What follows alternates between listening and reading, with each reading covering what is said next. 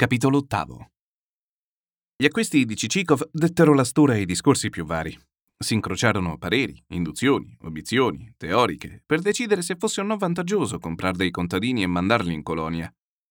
Molti si vantavano intendentissimi in materia e sentenziavano. Certo, dicevano alcuni, la cosa sta proprio così. Nessuno nega che le terre meridionali siano fertilissime, ma come faranno i contadini di Cicikov senza acqua? Voi lo sapete che non c'è un sol fiume laggiù. La mancanza d'acqua, soggiungevano altri, sarebbe ancora niente, ma il trasporto di tanta gente, qui sta il Busillis. Si sa come è fatto il contadino, una terra nuova da dissodare, e non un pagliaio, non un riparo qualunque, vi scappa come due e due fanno quattro ed è bravo chi lo piglia. Ma no, ma no, scusate, io non sono d'accordo con voi. Il russo è adattabile per eccellenza, tutti i climi gli si confanno. Mandatelo magari al Kamchatka, Dategli dei guantoni di lana e lo vedrete battersi le mani, afferrar la scure e costruirsi da sé la sua capanna.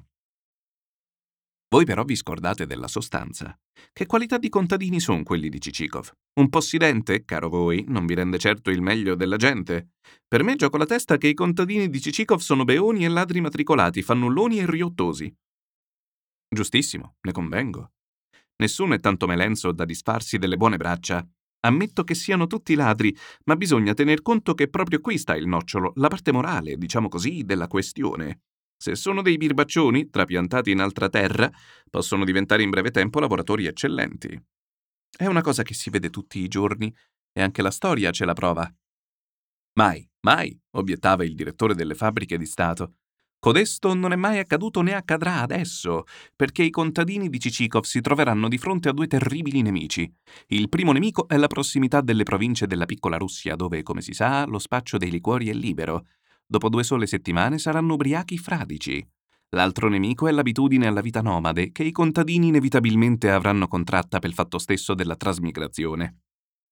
Bisognerebbe forse che Cicikov stesse loro addosso, li tenesse a catena, facesse loro pagar salata ogni minima mancanza. Niente assegnamento sopra un altro, ma di persona, ripeto, con le proprie mani, distribuire delle buone dosi di sgrugni e scappellotti. Ma che mi contate voi di sgrugni e di sorveglianza personale? Potrebbe affidare la cosa ad un amministratore. Bravo, e trovatelo voi l'amministratore. Tutti fior di canaglia, dal primo all'ultimo. Colpa dei proprietari che non hanno l'occhio ai fatti propri. È vero, è vero. Un proprietario che si intenda un po' di amministrazione e sappia dove mettere le mani troverà sempre un amministratore a modo. Un buon amministratore non si ha per meno di 5.000 rubli, affermò il direttore delle fabbriche.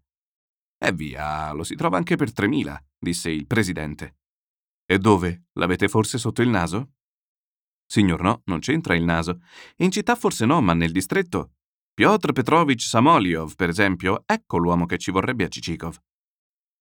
Molti si mettevano nei piedi del nostro eroe e si spaventavano del trasporto di un numero così grande di contadini, temendo perfino una rivolta in mezzo a gente facinorosa come quelli dovevano essere.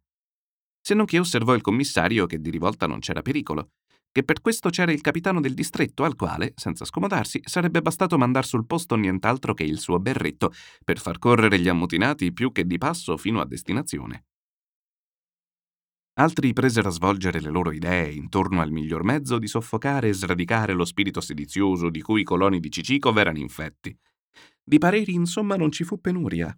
Chi parteggiava per la più rigorosa disciplina militare, chi per la dolcezza. L'ufficiale di posta notò che un sacro dovere incombeva a Cicikov, il quale poteva in un certo senso diventare il padre dei suoi contadini, istruirli, illuminarli, incivilirli, e ricordò in proposito, con calde parole di elogio, le scuole lancastriane di mutuo insegnamento. Così discutevano e argomentavano in città, ed anzi alcuni, mossi da simpatia, comunicarono allo stesso Cicikov vari di codesti consigli e gli offrirono una buona scorta armata fino al luogo di destinazione. Cicikov ringraziò dei consigli dicendo che al caso non avrebbe mancato di giovarsene, ma quanto alla scorta la rifiutò, perché i contadini da lui comprati non desideravano altro che di emigrare, erano di carattere tranquillissimo e perciò assolutamente incapaci di rivolta. Tutti questi discorsi partorirono non di meno le più gradite conseguenze che Cicikov si potesse aspettare, poiché si cominciò a sussurrare che egli fosse né più né meno che un milionario. I cittadini, come già si è visto, anche senza di questo, avevano preso in simpatia il nostro eroe, e la simpatia, dopo le voci correnti, crebbe naturalmente a mille doppi. Del resto, se sa da dire la verità, erano tutti brava gente, vivevano d'amore e d'accordo, si trattavano all'amichevole e le loro conversazioni erano improntate di un'ingenua confidenza e di un affettuoso laconismo. Amico mio caro, Ilya Ilie, dà retta a compare Antipator Zakarievich. Tu le sballi grosse, Ivan. L'ufficiale di posta, che pizzicava di tedesco ed aveva il nome Ivan Andreevich, lo chiamavano celiando e tutto d'un fiato, Spreken Andreevich. Insomma, si stava come in famiglia. Molti fra loro non erano sforniti di istruzione. Il presidente sapeva a memoria la Lyudmila di Zukovsky, che era allora la novità del giorno, e ne recitava così magistralmente alcuni brani, in specie quello dove dice «Il bosco tace, dorme la valle, zitti», da far credere che la valle dormisse davvero. Tanto più che, per dar forza all'illusione, egli a quello zitti chiudeva gli occhi. L'ufficiale di posta era specialmente dedito alla filosofia e leggeva assiduamente anche di sera Le notti di Young e La chiave dei segreti della natura di Eckartshausen, facendone anche dei lunghi estratti, ma di che genere fossero questi nessuno sapeva. Era non di meno un uomo faceto, buon parlatore, e gli piaceva, come egli stesso si esprimeva, fiorire il discorso e lo fioriva con un subisso di mezze frasi e di intercalari, come ad esempio Anima mia bella, sapete, capite, figuratevi, non fo per dire in certo qual modo, eccetera. Lo fioriva inoltre con lo strizzare a proposito un occhio, il che conferiva un'espressione molto pungente a certi suoi sarcasmi. Tutti gli altri, dal più al meno, stavano allo stesso livello di istruzione. Chi leggeva Karamzin, chi il Corriere di Mosca e chi niente. Uno era quel che si dice un ceppo, cioè un uomo che bisognava scuoterlo con una pedata perché si muovesse. Un altro era una vera e propria marmotta che non c'era modo e maniera di scuoterlo come che fosse. Quanto a costituzione fisica, come già sappiamo, non la cedevano a nessuno, non un solo fra loro che soffrisse di petto. Tutti erano così fatti che le mogli, nei teneri colloqui a quattro occhi, li vezzeggiavano con nomi di pappolone, palloncino mio, orcio mio bello, chicchi, giugiù e simili. Ma in genere Giova ripeterlo, era gente alla buona, cordiale, ospitale, e bastava una volta aver mangiato con loro o fatto una partitina a carte per diventare una persona di famiglia. Figurarsi poi Cicikov, che aveva modi affascinanti e conosceva davvero il gran segreto di rendersi gradevole. A tal segno presero a volergli bene, che egli non sapeva più come svignarsela. Era un continuo ripetere Via, ancora una settimana, nient'altro che una settimana, state con noi, Cicikov. In conclusione lo portavano, come si suol dire, in palmo di mano. Ma l'impressione fatta da lui sul bel sesso, strano fenomeno davvero, era addirittura senza paragone. Per darne una spiegazione più o meno plausibile, occorrerebbe diffondersi sul conto delle signore, parlare della loro società, descrivere con vivi colori la loro, diciamo così, psicologia. Ma per l'autore, francamente, questa è un'impresa assai difficile. Da una parte, egli è contenuto dallo sconfinato riguardo alle mogli di personaggi altolocati, dall'altra, dall'altra parte, è, è una cosa difficile. Le signore della città erano... No, non la spunto, ho paura. Nelle signore della città il tratto più caratteristico era... È strano, non posso nemmeno alzare la penna come fosse di piombo. E sia, lasciamo che dipinga il loro carattere chi dispone di una tavolozza più varia e brillante e noi fermiamoci alla superficie e limitiamoci a dire due parole di quel che esse parevano. Le signore erano dunque quel che si dice presentabili. Per questo rispetto potevano passare per modello. Quanto al modo di contenersi, di serbare il tono, di non derogare all'etichetta nonché ad una quantità di delicatissime convenienze, soprattutto alla moda nelle minime sue esigenze, esse davano dei punti alle dame di Pietroburgo e di Mosca, Vestivano con ricercatezza, scarrozzavano per le vie tirandosi dietro, come l'ultima moda esigeva, un lacchè gallonato che dondolava sul predellino posteriore. Il biglietto da visita, ancorché schiccherato sopra un due di fiori o un asso di quadri, era cosa sacra. A motivo di esso, due signore, amiche intrinseche, anzi parenti, si erano irrevocabilmente guastate perché una delle due era venuta meno al dovere di rendere la visita. E per quanto poi si affaticassero i rispettivi mariti e i congiunti a rappacciarle, non se ne fece nulla, e fu solo dimostrato all'evidenza che tutto si può fare al mondo fuorché conciliare due signore venute in urto per una visita mancata. E così le due dette signore seguitarono a guardarsi di traverso, secondo l'espressione della società cittadina. Riguardo all'occupazione dei posti e alla precedenza nascevano anche molte scene violente. che in più di un incontro accendevano dei più cavallereschi impulsi gli animi maritali. Non si arrivava però a scendere sul terreno perché tutti erano impiegati civili, ma in compenso si cercava ogni mezzo possibile di denigrare l'avversario, il che, come si sa, è spesso assai peggio di un duello. Sul punto di costumi, le signore erano severe, piene di nobile disgusto per tutto ciò che sapesse di vizio, tetragone ad ogni tentazione, inesorabili verso quale si fosse debolezza, se mai nella loro cerchia si dava uno di quei casi che si suol classificare come equivoci, l'equivoco rimaneva tale e si svolgeva così segretamente come se niente fosse successo. Si badava a salvare le forme, e lo stesso marito era preparato in modo che se mai aveva sentore dell'equivoco, vedeva con gli occhi propri l'equivoco, rispondeva laconicamente col nostro giudizioso adagio a chi fa male la comare se parla il compare. Non bisogna tacere d'altra parte che coteste signore si distinguevano, al paro di molte dame di Pietroburgo, per una straordinaria correttezza e discrezione di parole e di frasi. Non dicevano mai mi son soffiato il naso, ho sudato, ho sputato, ma invece mi sono alleggerito il naso, ho adoperato il fazzoletto.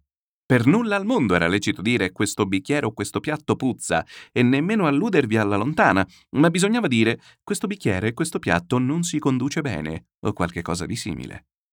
Per maggior grazia di stile, metà delle parole era esclusa dal discorso abituale e perciò spesso si doveva indispensabilmente ricorrere alla lingua francese. In francese era tutt'altro e si potevano pronunciare delle parole assai più crude di quelle menzionate. E così, ecco quel tanto che si può accennare, ben inteso superficialmente, delle signore della città. Ma a guardare più addentro si sarebbe scoperto un sacco di altre cose, se non che è molto pericoloso scrutare troppo in fondo il cuore delle signore. Sicché contenti alla superficie, andiamo avanti.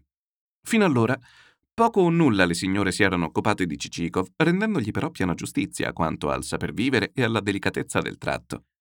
Ma non appena si sparsero le voci del suo milione, gli si scopersero delle doti non avvertite prima. Non già che le signore fossero interessate.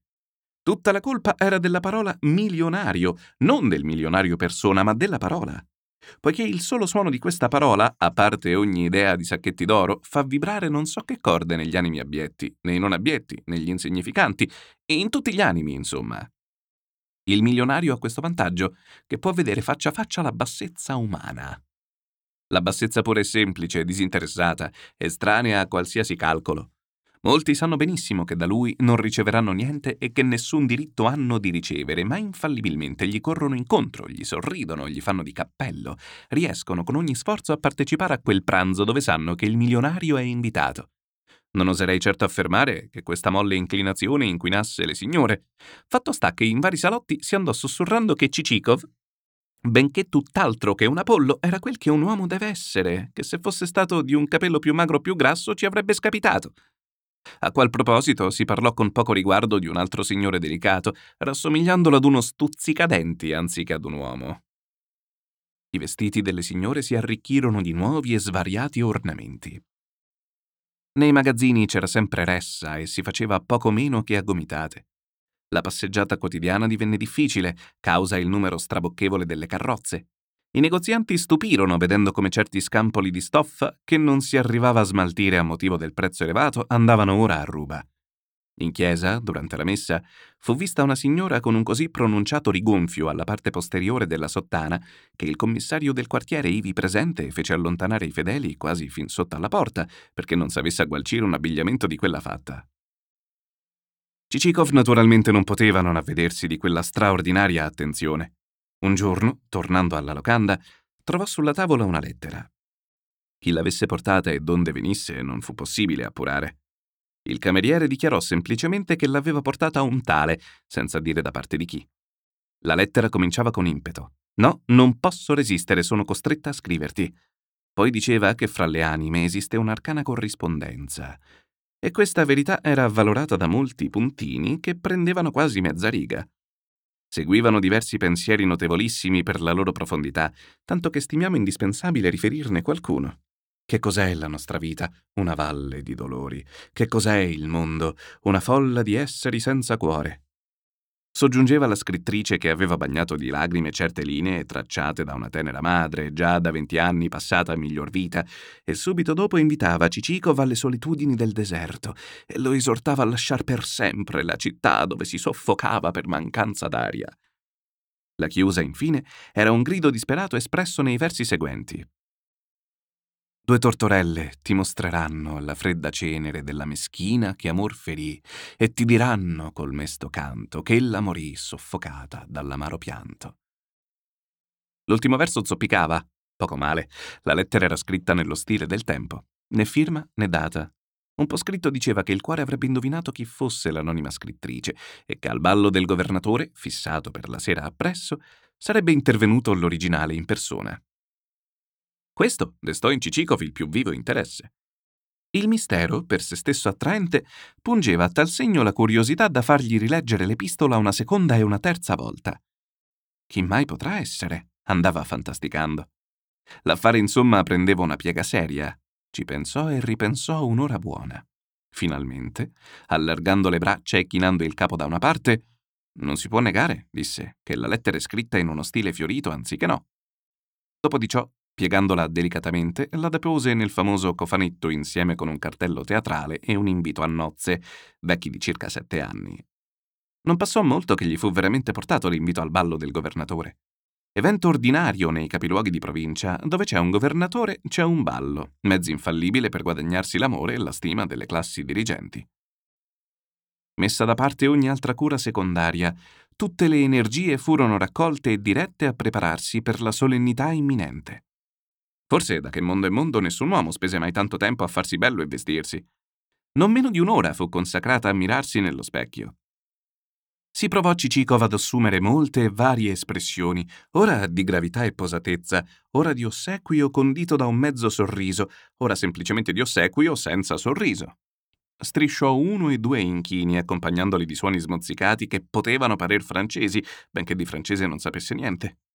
Fece inoltre a se stesso una quantità di gradite sorprese, strizzò un occhio, sporse le labbra, tirò fuori la lingua. Che non si fa, insomma, quando si è soli, sapendo di non essere brutti ed avendo per giunta la sicurezza che nessuno ci spia dal buco della serratura. Alla fine si accarezzò il mento, mormorando Che muso! e incominciò a vestirsi sempre animato dalla più schietta soddisfazione.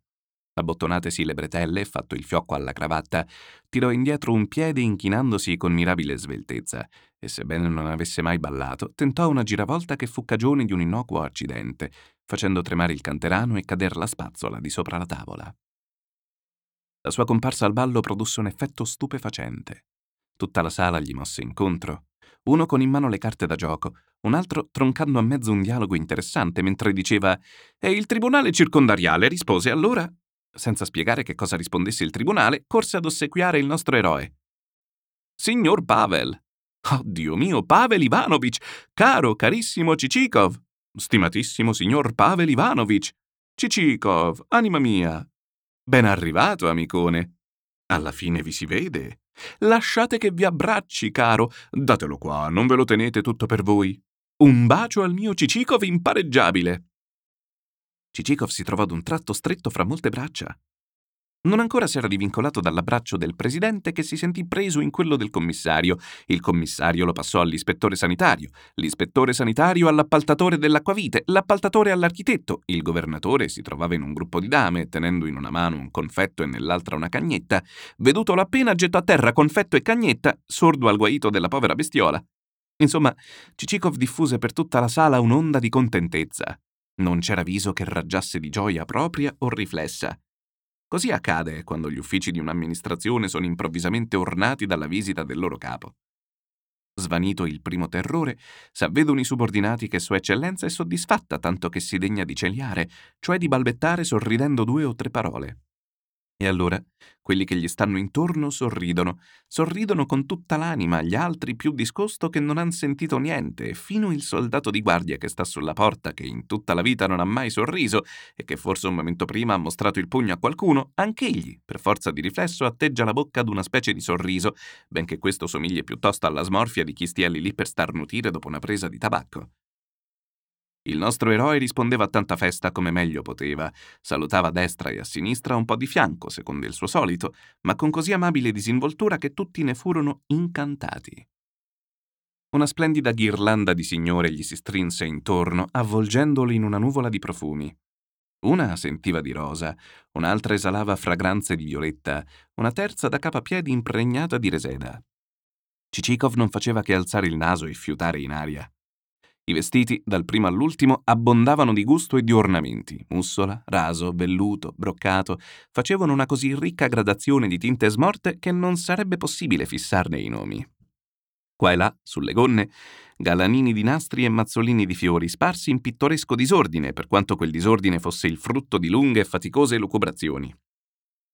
La leggerissima acconciatura del capo si librava appena sugli orecchi e pareva sussurrare ad ogni poco: Vada che scappo via, Peccato però lasciarti. Peccato non portarmi con me tanta bellezza. Le vite erano attillate a meraviglia ed offrivano all'occhio la più gradita sodezza di forme. Bisogna notare anche che tutte le signore erano piuttosto pienotte, ma si allacciavano con tanta maestria e si rigiravano con tanta grazia che non si avvertiva assolutamente ombra di grassezza. Tutto in loro era premeditato e predisposto con singolare avvedutezza, del collo e delle spalle era scoperto quel tanto che occorreva e non una linea di più. Ciascuna di loro metteva a nudo le sue proprietà fino a quel dato punto, oltre il quale, secondo lei, la rovina di un uomo era inevitabile.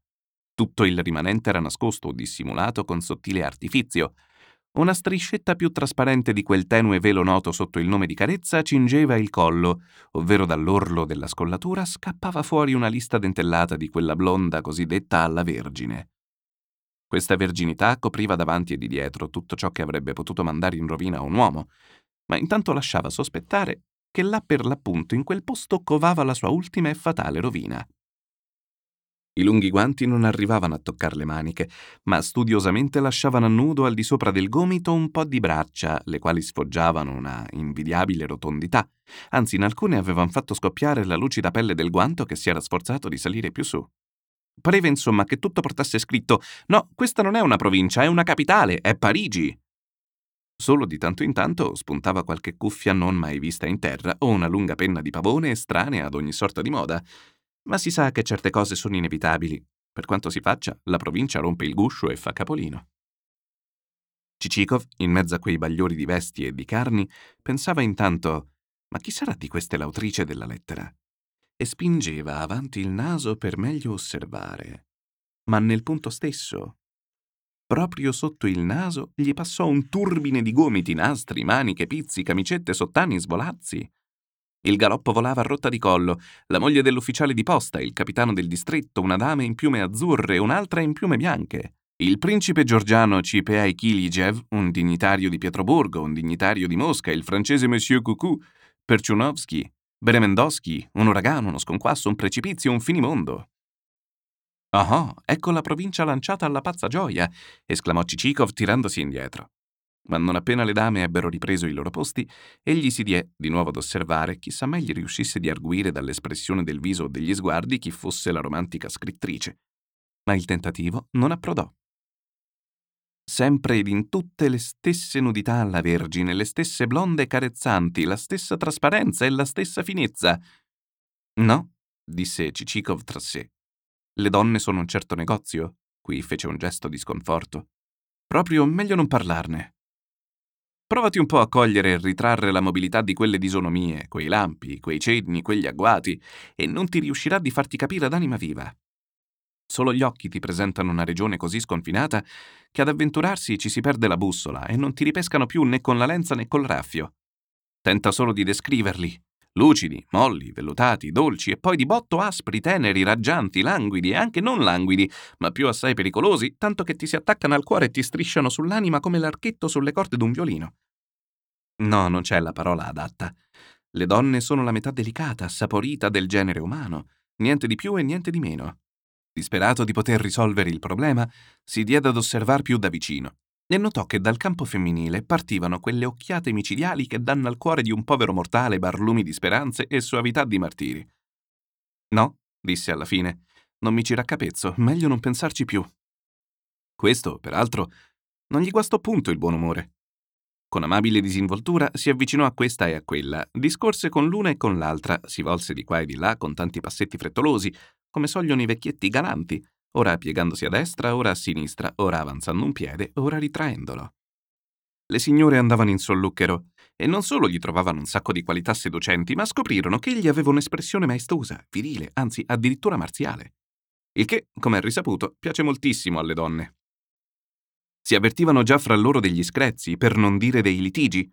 Avendo osservato che preferibilmente egli si fermava sotto le porte, una gara si accese per essere primi ad occupare le seggiole più vicine allo stipite, e quando una di esse più svelta vi riusciva, per poco non ne nasceva una storia, parendo alle meno fortunate che il contegno di quella loro amica fosse veramente sfacciato. Cicikov era così occupato a discorrere con le signore, o piuttosto le signore a tal segno lo stringevano d'assedio coi loro discorsi, bersagliandolo delle più sottili e involute allusioni, a interpretar le quali poco mancò che gli venisse un bernoccolo in fronte, che dimenticò di compiere il dovere di fare i suoi convenevoli innanzitutto alla padrona di casa. Se ne ricordò solo quando fu riscosso dalla voce della governatrice che gli stava davanti già da parecchi minuti. Con fare insinuante, un po' ironico e con un grazioso crollar del capo, la governatrice lo apostrofò. Bravo, bravo, signor Cicikov, così vi voglio. Non so se proprio queste fossero le parole, ma certo che ispiravano quell'untuosità con la quale si esprimono le dame e i cavalieri nelle novelle dei nostri scrittori mondani, descrittori accaniti di salotti e smaniosi di sfoggiare la loro dimestichezza col bon ton, e che si può tradurre Possibile che abbiano già preso tanto impero sul vostro cuore da non lasciarvi libero un cantuccino per le poverette da voi dimenticate? Il nostro eroe alzò subito la testa e stava lì lì per formulare una concia risposta quando si arrestò in tronco, quasi stordito da un colpo improvviso. La governatrice non era sola.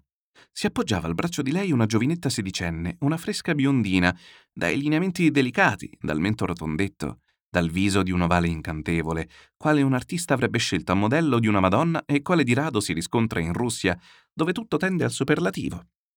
Monti, boschi, steppe, facce, labbra, piedi, quella medesima biondina in cui egli s'era imbattuto lasciando la casa di Nozdriov, quando per sbadataggine dei cocchieri o dei cavalli le due carrozze s'erano così stranamente impigliate. Cicikov si confuse a tal segno da non poter articolare una sola parola a modo e balbettò una frase sconclusionata che egli per primo non capì. Voi non conoscete ancora mia figlia? disse la governatrice. È uscita aurora di collegio. Cicikov rispose che la benignità del caso gli aveva già procurato la fortuna di quella conoscenza. Voleva soggiungere qualche altra espressione amabile, ma l'espressione non venne. Dette ancora tre o quattro parole la governatrice si allontanò, con la figlia, dirigendosi ad un altro gruppo di invitati. E Cicikov rimase immoto e balordo come un uomo che, uscito per far due passi e svagarsi, si ferma di botto, parendogli di aver dimenticato qualche cosa e fa la faccia più stupida che si possa immaginare.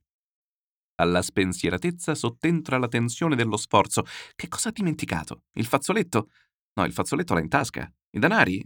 No, anche i danari ci sono. Tutto è a posto, niente gli manca e intanto uno spirito dispettoso gli va sussurrando Ricordati, ricordati, smemorato che sei. Ed egli guarda con occhio smarrito alla folla che gli si agita intorno, alle carrozze che si incrociano, ai berretti e ai fucili di un reggimento che passa, alle insegne delle botteghe, e nulla scopre che gli dia la chiave dell'enigma. Così appunto Cicikov divenne estraneo a quanto lo circondava.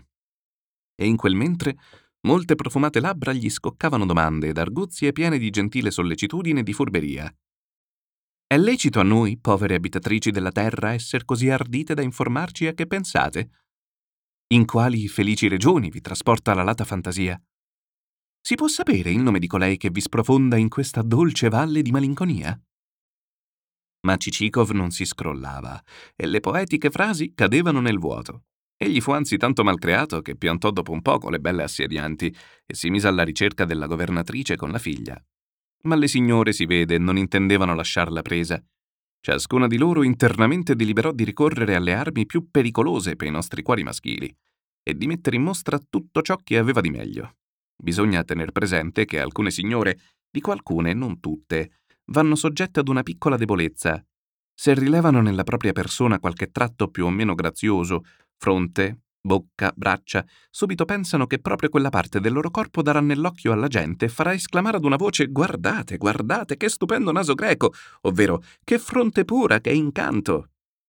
Quella che sa di possedere belle spalle è sicura anticipatamente che tutti i giovani ne saranno rapiti e ripeteranno sempre vedendola passare Oh che spalle, ah oh, che spalle! E al viso, ai capelli, al naso, al mento guarderanno semmai come a roba che non li riguarda. Così pensano alcune signore. Sicché ciascuna delle dame presenti promise a se stessa di spiegare nel ballo ogni più raffinata seduzione e di mostrare in pieno fulgore di luce la squisitezza della sua parte più squisita. La moglie dell'ufficiale di posta, girando il valzer, piegò la testa con tanto abbandono da parere veramente creatura non terrena. Un'altra assai carina, la quale non era venuta per ballare, avendo, come ella stessa si esprimeva, un piccolo fastidio in forma di un cece sul piedino destro, tanto da essere costretta a mettersi degli stivaletti di velluto, non poté stare alle mosse e, sebbene così calzata, fece alcuni giri, perché quella smorfiosa della moglie dell'ufficiale di posta non si figurasse di essere l'ottava maraviglia. Ma tutto questo armeggio non valse a commuovere Cicikov. Senza pure accorgersi del roteare delle ballerine, egli non faceva che rizzarsi in punta di piedi per scoprire di sopra alle teste dove si fosse cacciata l'interessante biondina. Ricadendo sui talloni, si curvava un poco e spiava tra spalle e spalle, e finalmente la vide che sedeva accanto alla mamma, sulla quale maestosamente terreggiava un turbante ornato di una penna diritta. Parve che volesse prenderle d'assalto sia che fosse mosso da una fregola primaverile, sia che lo spingessero di dietro, fatto sta che si fece largo risolutamente, rovesciando ogni ostacolo. L'appaltatore ebbe uno spintone che lo fece traballare e reggersi a stento sopra un sol piede, per non far cadere col suo peso un'intera fila di vicini. L'ufficiale di posta fece in tempo a tirarsi indietro e sbirciò Cicikov tra stupito e sarcastico. Ma Cicikov non vi badò. Non vedeva da lontano che la biondina in atto di calzarsi un lungo guanto e che certo si struggeva dalla voglia di sfiorare, volando, il pavimento. Già a poco discosto, quattro coppie ballavano la mazurka, battendo i tacchi, e un capitano di Stato Maggiore lavorava di braccia e di gambe, trinciando certi passi che nessuno ha mai fatto nemmeno in sogno. Cicikov sgusciò tra le coppie, a rischio di pestar loro i piedi, e andò difilato verso la governatrice. Si contenne però con gran riservo, senza azzardar passetti e contropassetti, anzi si confuse alquanto e parve impacciato come un collegiale. Non osiamo affermare che il cuore del nostro eroe fosse stato ferito da un dardo d'amore. È anzi assai dubbio che gli uomini del suo stampo, cioè non già panciuti ma nemmeno svelti, siano suscettibili di quel sentimento. Non pertanto una commozione inesplicabile lo prendeva. Gli sembrava, come ebbe poi a raccontare, che l'intera sala da ballo, col suo frastuono di voci, di passi, di risa, si agitasse in un paese lontano, che violini e trombe risuonassero di là dai monti, che tutto fosse avvolto in una nebbia rendendo l'immagine di un campo appena abbozzato sulla tela. E su quel campo dalle linee evanescenti spiccavano solo limpidi e precisi i delicati lineamenti della biondina irresistibile, il bello vale del viso, la vita svelta e flessuosa come sogliono averla le educande appena uscite di collegio, l'abito bianco e quasi disadorno che le cingeva le forme elette, disegnandone lievemente i puri contorni. Tutta lei somigliava ad un giocattolo di avorio lavorato al tornio. Ed ella sola emergeva, visione candida e trasparente, in quella folla torbida e confusa. Si sa, sono cose che accadono. Anche i Cicikov per qualche minuto possono diventare poeti, ma forse l'appellativo di poeta è un po' esagerato. Ad ogni modo, egli si sentiva giovane, arzillo e quasi si immaginava d'essere un ussaro. Avvistata vicino alla madre e alla figlia una seggiola vuota, subito l'occupò. Sulle prime la conversazione non attecchiva, ma grado a grado si avviò alla meno peggio. Se non che Bisogna notare qui, con vivo rincrescimento, che le persone gravi, quelle che coprono delle alte cariche, non paiono fatte apposta per intrattenere le signore. Ci vogliono per questi tenenti, e diciamo magari capitani, ma non oltre. Come facciano costoro non si sa. Non credo che dicano delle cose molto peregrine, ma è certo che le signore e le signorine non si reggono sulla seggiola dal gran ridere. Invece, un consigliere di Stato, Dio sa che gli esce di bocca, dirà per esempio che la Russia è un impero vastissimo, o anche farà un complimento non privo di spirito, ma che sentirà maledettamente di roba stampata. Se poi gli verrà fatta di spifferare un'amenità, lo vedrete ridere lui per il primo molto più di colei che ascolta. Notiamo questo perché intendano i lettori come la biondina incominciò a sbadigliare durante il chiacchierio del nostro eroe. Questi, peraltro, non che a vedersene, seguitava a raccontare un sacco di aneddoti esilaranti che aveva già raccontati in vari posti e in occasioni similianti per ringraziarsi le giovani rappresentanti del bel sesso. Alle signore naturalmente non andò punto a genio lo strano contegno del loro idolo. Una di esse gli passò davanti di proposito e con villana insolenza rasentò la biondina con lo sgonfio posteriore della sottana e le fece svolazzar sulla faccia un lembo di sciarpa. Nel tempo stesso, dietro di lui, da labbra femminili, insieme con un profumo di violette, si spiccò un'osservazione abbastanza mordace e velenosa. Cicikov non sentì o finse di non sentire, ma questo fu male, poiché l'opinione delle signore ha il suo peso e va tenuta in conto. Vero è che egli si pentì, ma solo dopo un certo tempo, cioè troppo tardi. Un'indignazione, per tutti i versi legittima, si dipinse su molte facce. Per grande che fosse nella società l'importanza di Cicikov milionario, per quanto gli si riconoscesse un aspetto imponente e marziale, vi son cose che le signore non perdonano a nessuno al mondo, sia chi si voglia, e allora Dio baracca. Si danno casi in cui la donna, per debole che sia a petto di un uomo, diventa di botto non solo più forte di un uomo, ma di qualunque altro animale vivente. La noncuranza di Cicikov, quasi involontaria, valse a ristabilire fra le signore quella pace che stava lì lì per rompersi a motivo della frettolosa occupazione delle seggiole. In alcune parole da lui pronunciate, ordinarie e insignificanti, si intravidero delle pungenti allusioni. Per colmo di guai, un giovanetto schiccherò dei versi satirici sulla società danzante, esercizio inevitabile nelle città di provincia. I versi furono subito attribuiti alla malignità di Cicikov, L'indignazione divampò. In questo e in quel contuccio il tribunale in gonnella prese a bisbigliar di lui nel modo più vituperoso. E la povera educanda, condannata, seduta stante, fu definitivamente polverizzata. Intanto, un altro colpo inaspettato e terribile si preparava per il nostro eroe. Mentre la biondina dissimulava gli sbadigli ed egli le andava contando storie antiche e recenti, non esclusa una digressione sul greco Diogene nella botte, sbucò da una stanza lontana niente meno che Nosdriov. Sia che venisse da una visita ai rinfreschi, sia che uscisse spontaneamente o scacciato dalla sala da gioco, fatto sta che si avanzava allegro, raggiante, tirando pel braccio il procuratore, il quale voltava da tutte le parti le sue folte sopracciglia come se cercasse una scappatoia per sottrarsi a quella forzata escursione amichevole. Nosdriov aveva attinto una turbolenza più indemoniata del solito in due tazze di tè, o piuttosto di rum, e ne sballava delle più marchiane. Vistolo venire, Cicikov si decise ad un ingrato sacrificio, cioè a lasciare l'invidiabile suo posto e allontanarsi al più presto possibile. Quell'incontro non gli presagiva nulla di buono ma come a farla apposta, nel momento che si alzava gli sorse davanti il governatore, dicendosi felice di averlo finalmente scovato, e pregandolo di essere arbitro in una questione della massima importanza, avuta allora allora con due signore a proposito dell'amore della donna, se cioè esso è costante o non è costante. E Nosdriov intanto l'aveva adocchiato e gli correva direttamente addosso. Oh, chi vedo? Il proprietario di Kherson! Il gran proprietario di Kherson! Gridò sbellicandosi dalle risa, tanto che gli tremolavano le guance fresche e rubiconde come una rosa di maggio. Sentiamo, eh, ne hai comprato molti dei morti. Voi non sapete, eccellenza, e qui si volgeva al governatore. Il signor proprietario presente e accettante negozia di anime morte. Senti, Cicikov, te lo dico schietto, perché ti sono amico, già tutti qui ti siamo amici dal primo all'ultimo, anche sua eccellenza, non è vero, eccellenza? Ebbene, ti dico d'amico che se fosse in me, giuradio ti farei impiccare. Cicikov stava sui carboni ardenti e non sapeva da che parte voltarsi. Non mi crederete, eccellenza, seguitò a sbraitare Nosdriov. Quando mi disse vennimi i tuoi coloni morti, io non so come non scoppiai dal gran ridere. Arrivo qui e sento che niente meno ha comprato per tre milioni di contadini che hanno a dissodare certe sue terre di Oga Magoga. Ma che terre e terre? Da me capite, proprio da me che vi parlo, voleva sapere a quanto vendevi morti. Senti, Cicikov, tu sei una canaglia. Parola d'onore, sei una canaglia. Ecco Sua Eccellenza qui, non è vero, procuratore? Ma il procuratore Cicikov e lo stesso governatore erano così sbalorditi che non trovavano parole. E Nosdriov, intanto, preso ormai l'aire, vociferava a pieni polmoni. Ma bada, beh, amico, tientelo per detto, io non ti lascio finché non avrò appurato perché diamine vai facendo di queste compere.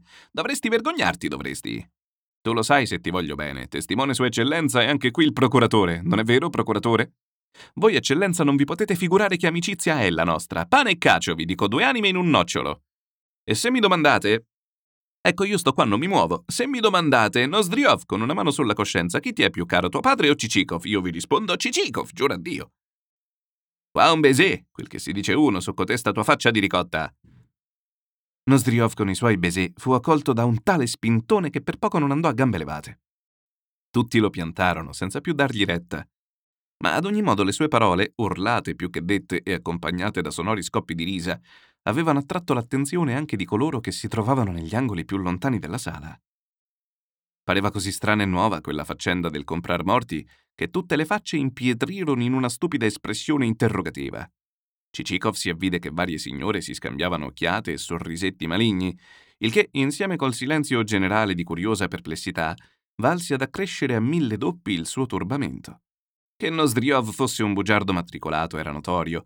Nessuna maraviglia che avesse spacciato una fandonia, ma purtroppo il mortale Davvero non è facile capire come sia fatto il mortale. Per quanto insulsa e bestiale, una qualunque notizia basta che sia una novità, perché egli ne faccia subito parte ad un altro mortale non fosse che per dire vedi un po' che bugie vanno spargendo, e l'altro mortale porge volentieri l'orecchio, benché poi sia il primo a consentire, sì, è proprio una volgarissima bugia che non merita la minima attenzione. Dopodiché corre a cercare un terzo mortale per raccontargli l'evento e per protestare nobilmente con lui. Che abietta e ridicola menzogna! E così la menzogna passa di bocca in bocca, si diffonde e tutti i mortali quanti ce ne sono la voltano, la rivoltano e la commentano e riconoscono d'accordo che val meglio non occuparsene e che non sta mica bene parlarne. Questo stupido incidente turbò visibilmente il nostro eroe. Per insignificanti che siano le parole di un imbecille, bastano qualche volta a mettere sossopra una persona intelligente. Cicikov si sentì a disagio, mortificato come se avesse una scarpa insozzata per aver dato sbadatamente in un mucchio di sporcizia. Si sentì male, insomma, più che male. Cercò di non pensarci, di svagarsi, si mise a giocare al whist, ma ne fece di così marchiane che il presidente non si dava pace e lo guardava trasecolato, sapendolo per prova giocatore avveduto ed esperto. L'ufficiale di posta, il commissario e lo stesso presidente presero come suole a motteggiarlo. Era innamorato cotto. Sappiamo, sappiamo, il cuore dell'amico Cicikov è di pasta frolla, sappiamo pure chi lo ha ferito. Ma tutto ciò non valse a calmarlo per quanto si sforzasse di sostener la celia e di ribatter con qualche barzelletta. A cena non fu più fortunato, né gli giovò il buon umore dei commensali, né l'assenza constatata dell'importuno schiamazzatore. Nozdriov da un pezzo era stato messo alla porta, poiché le stesse signore invelenite avevano trovato scandaloso il suo contegno. Basta dire che durante il cotillon s'era seduto per terra ed afferrava le ballerine per l'orlo del vestito, il che secondo l'espressione delle signore era un'impertinenza senza precedenti. La cena fu briosissima. Tutti i visi, davanti ai candelabri a tre braccia, ai fiori, ai cristalli scintillanti, raggiavano della più schietta allegria. Ufficiali, dame, cavalieri gareggiavano di così raffranta amabilità che arrivava allo sdolcinato e allo stomachevole. Gli uomini scattavano in piedi e correvano a strappare i piatti di mano ai camerieri per offrirli galantemente alle signore.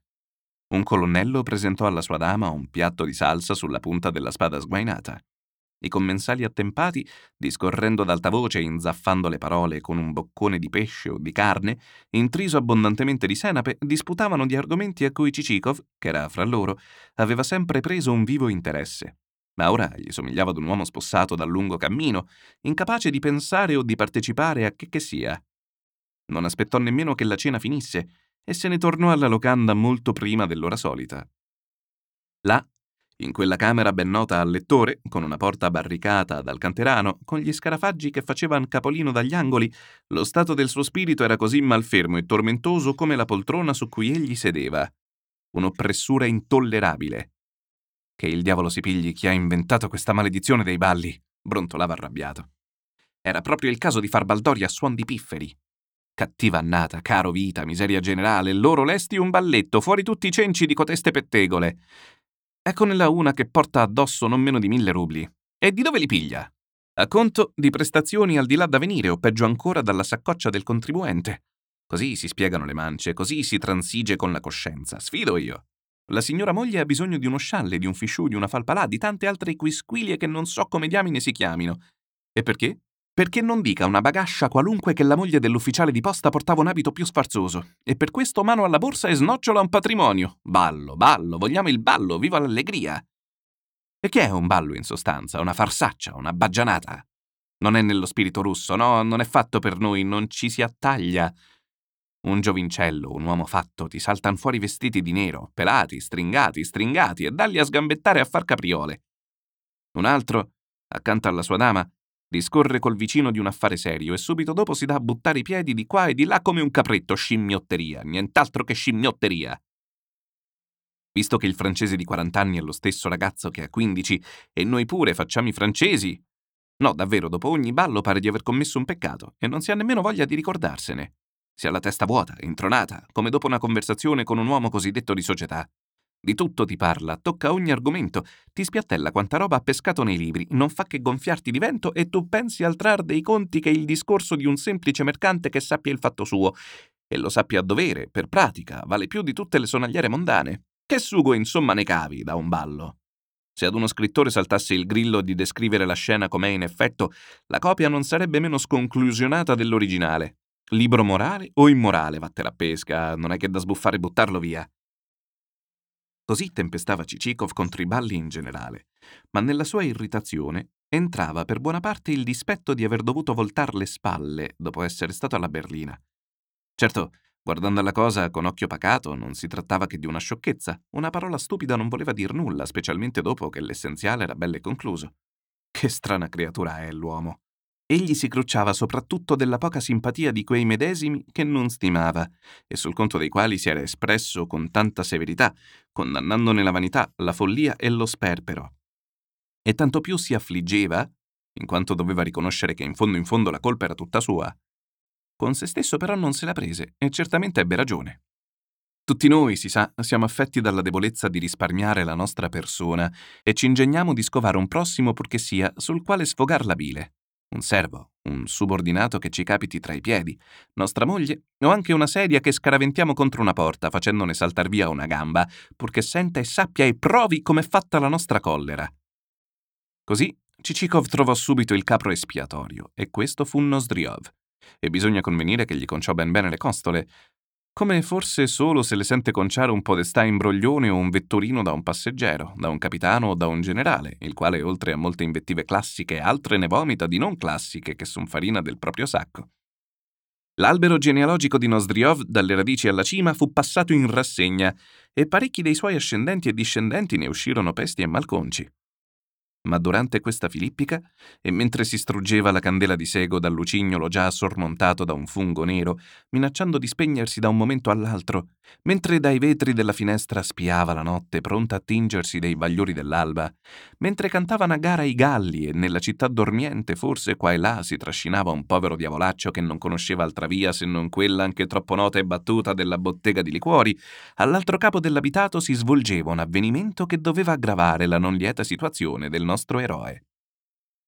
Per le vie tortuose e per i vicoli più reconditi avanzava cigolando uno stranissimo equipaggio che non somigliava a nessuno dei veicoli conosciuti e pareva piuttosto un cocomero gigantesco biblico su quattro ruote. Le facce laterali del cocomero, cioè gli sportelli di un rosso sbiadito, chiudevano assai male, per dato e fatto del cattivo stato delle maniglie e dei mastietti, legati alla meglio con funicelle. Il cocomero era pieno zeppo di cuscini, nonché di sacchi di panini, ciambelle, biscotti, focacce e simili. Un pasticcio di pollo e un altro di salame spiccavano in cima al mucchio. Il predellino posteriore del cocomero era occupato da una specie di lacchè dalla barba brizzolata in giacchetta screziata e logora. Il cigolio delle ruote e del ferrame rugginoso svegliò una guardia notturna, la quale impugnando la barda gridò tra veglia e sonno Chi va là? Ma vedendo che nessuno andava o veniva per la sua via, ma si sentiva solo quel cigolio, acchiappò sul proprio colletto una certa bestiola importuna. Si accostò al lampione, la punì ipso facto sull'unghia e deposta la labarda si riaddormentò, secondo gli statuti del suo ordine cavalleresco. I cavalli del veicolo ad ogni poco si piegavano sulle gambe anteriori perché non erano ferrati e forse anche perché non avevano dimestichezza col comodo lastrico cittadino. Il cocomero, fatte varie giravolte da una via all'altra, si ficcò lentamente in una stradetta cieca presso la chiesetta di San Nicola e si fermò davanti la casa della moglie dell'arciprete. Una ragazzotta ne balzò fuori in casacca di lana con in capo un fazzoletto e si diede a bussare con due pugni più che virili, destando il lacchè che dormiva come una talpa. I cani latrarono e il portone, aprendosi dopo un poco, inghiottì, sebbene con gran difficoltà, il mostruoso veicolo. Entrò questo in un angusto cortile ingombro di legna, di stie e di altre gabbie, dal cocomero emerse una signora, la Korobochka, nostra antica conoscenza. La vecchia, partito che fu Cicikov, era entrata in tale agitazione all'idea di essere stata gabbata che dopo tre notti di fila passate senza chiudere occhio aveva deciso di venire in città per informarsi del prezzo corrente delle anime morte, chissà mai, Dio liberi le avesse cedute per il terzo del valore effettivo. Quali fossero le conseguenze di questo avvenimento, il lettore lo apprenderà da un dialogo tra due persone. Questo dialogo ma sarà meglio che questo dialogo si rimandi al capitolo seguente.